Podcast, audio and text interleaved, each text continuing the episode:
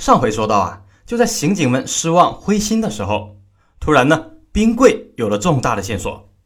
根据地方派出所走访，西安市混社会的一个老板，他开的饭店里面有一台大洋冰柜丢失。更重要的是，这个叫做赵大红的老板也在案发时失踪了。当时专案组挺奇怪的，人都失踪这么多天了，怎么家人不报案呢？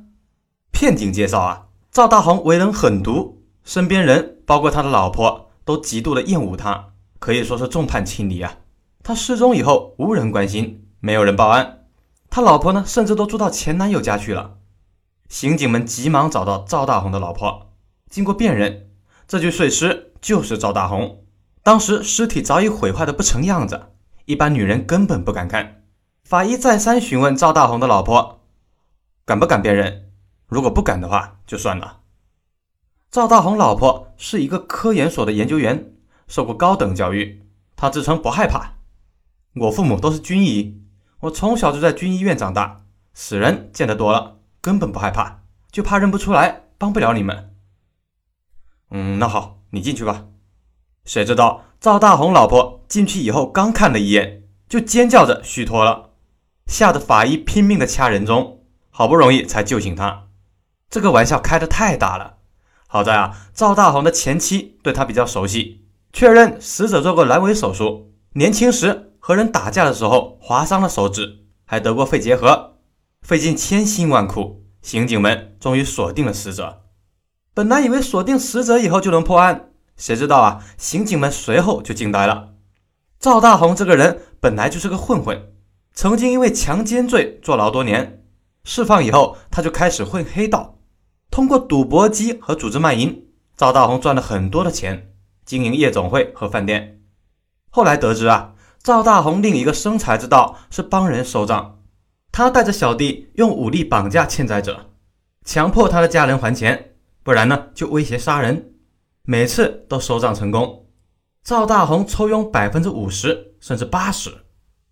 这个人好色成性，凶狠恶毒，仇人众多。他的歌舞厅涉赌。社嫖自然呢也乱成一锅粥，即便是好一点的饭店，也是一个可怕的地方。赵大红专门雇佣进城的农村漂亮打工妹来他的饭店工作。对于这些涉世未深又胆小的打工妹呢，赵大红极为恶劣，就像饿狼一样。他不是利诱，就是恐吓，甚至殴打，强迫和这些小姑娘发生性关系。在他饭店工作的小姑娘几乎都被他糟蹋过。其中大部分都是被他强行奸污的。赵大红恐吓他们，如果谁敢去报警，就追到农村杀他们全家。这些小姑娘在城里没有亲人，孤立无援，又畏惧他的势力，通常都忍辱偷生。但事情总有例外啊，有一个人就不同，是一个叫做段丽的女服务员，也曾被赵大红骗到办公室给强奸了。赵大红还拍下裸照。以此为要挟，多次奸污了段丽。段丽有一个同村的男朋友，在酒店做厨师。知道这件事情以后，这个厨师立即拿了把菜刀，找到赵大红拼命。谁知道赵大红哪里是善类啊，让几个小弟将这个厨师痛打了一顿，打得满头是血。厨师在医院里躺了半个月才能下床。这个厨师呢，曾放话，这辈子一定要杀了赵大红报仇。刑警们觉得厨师很有嫌疑，赶去他的老家进行调查。谁知道厨师看到刑警赶来，立即关上房门，用土制手枪开枪自杀了。根据厨师留下的遗书，他曾经拿出全部积蓄雇佣了一个杀手，要将赵大红杀死。见到赵大红被杀，厨师认为杀手已经完成了任务，自己死而无憾，早就做好了自杀的准备。这个厨师很讲义气。没有留下杀手的名字，刑警们无奈，只能反复询问厨师的女友段丽。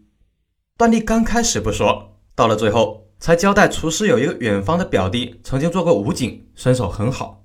后来这个表弟因为打架呢，被武警开除了，就开始混社会。这个人胆子很大，只要给钱，杀人放火都肯做。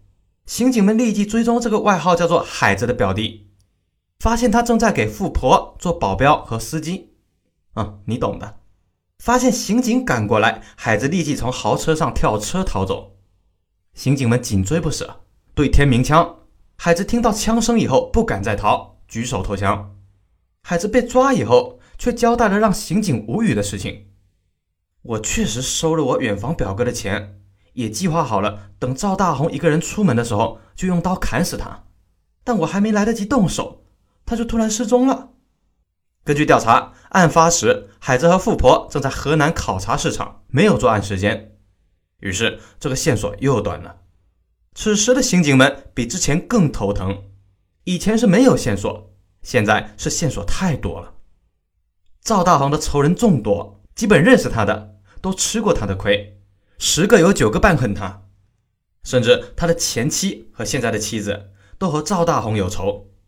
他的前妻曾被赵大红抛弃，几乎身无分文的带着儿子远走厦门，而前妻的弟弟和赵大红合伙走私香烟。案发后，被赵大红把全部责任推到他头上，判刑三年。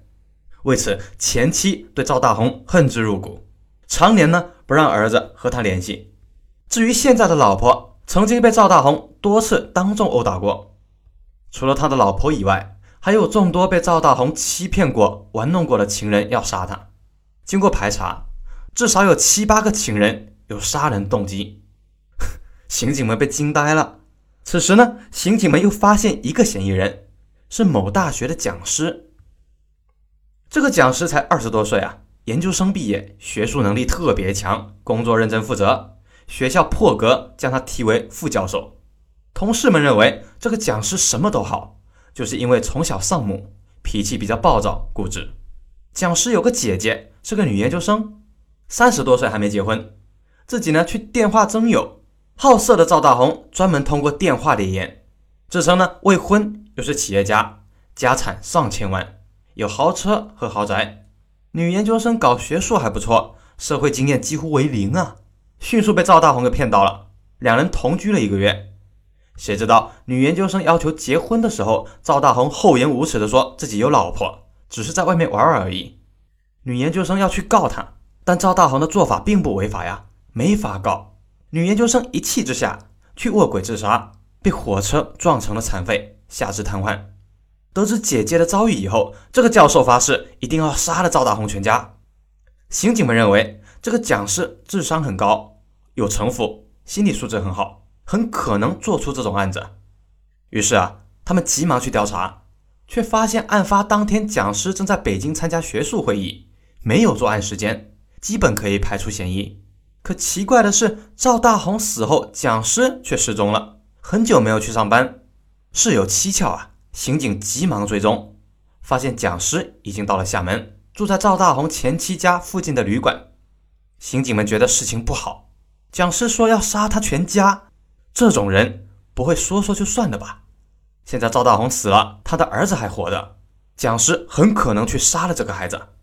刑警们紧急追到厦门。将这个讲师在宾馆中抓住，果然啊，得知赵大红死了以后，讲师怒气未消，决定要让赵大红断子绝孙。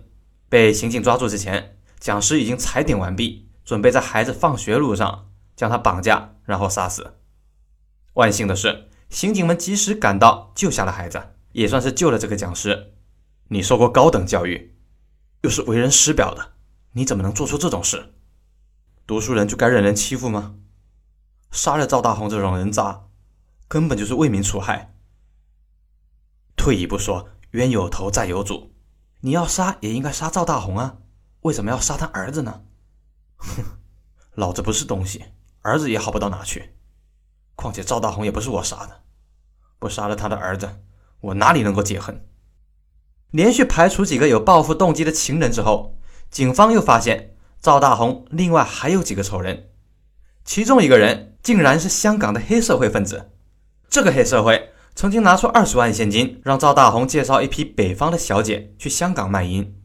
谁知道赵大红收了钱以后，借口风声紧，不介绍小姐，也不退定金。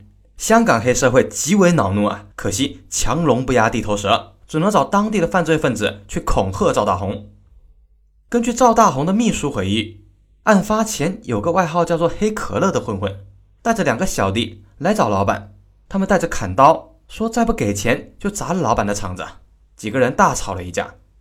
黑社会分子可不是普通人，必要时候是能杀人的。会不会是黑可乐杀了赵大红？根据背景调查，黑可乐是一个劣迹斑斑的家伙，曾经因为故意伤人和抢劫三次被判刑，最后呢一次坐牢长达十年。这个人是个暴力狂，杀人也是很有可能的。刑警们立即追踪，发现黑可乐带着两个小弟经常在城西活动。最终三人到了一个加油站附近。发现黑可乐，他们反复观察，似乎是准备抢劫。刑警们立即拔出手枪，将黑可乐他们全部抓住。可惜啊，他仍然不是凶手。这真是一波三折。黑可乐是这么说的：“香港那个亮哥让我去砸了赵大红的厂子，售后给我几万块钱。但我去恐吓赵大红的时候，这个家伙比我还凶啊！他说我们敢得罪他，他就让我们死无葬身之地。”他还要把我们的老婆都给轮奸了，拍成录像到全国去放。我这个人很凶，但赵大红比我还凶。黑社会嘛，说白了就是欺软怕硬啊。我也不敢得罪这种人，只能灰溜溜的走了。调查发现，案发当天，黑可乐和小弟正在通宵赌博，没有作案时间。前前后后折腾了这么久，嫌疑人抓了无数，凶手到底是谁啊？来，明天案件的大结局，点赞、关注加评论，咱们明天不见不散。